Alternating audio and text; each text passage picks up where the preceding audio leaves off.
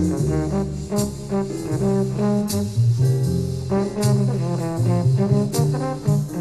right, on another show, we talked about uh, horizontal diversification. We also talked about vertical diversification, but today we're going to talk about concentric diversification, which involves the development of a new line of products or services with technical commercial similarities.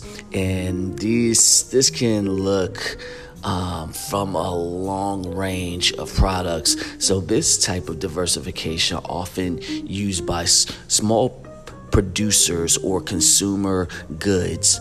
And you can look at this as when they're producing things such as pastries and things of that nature um, as products.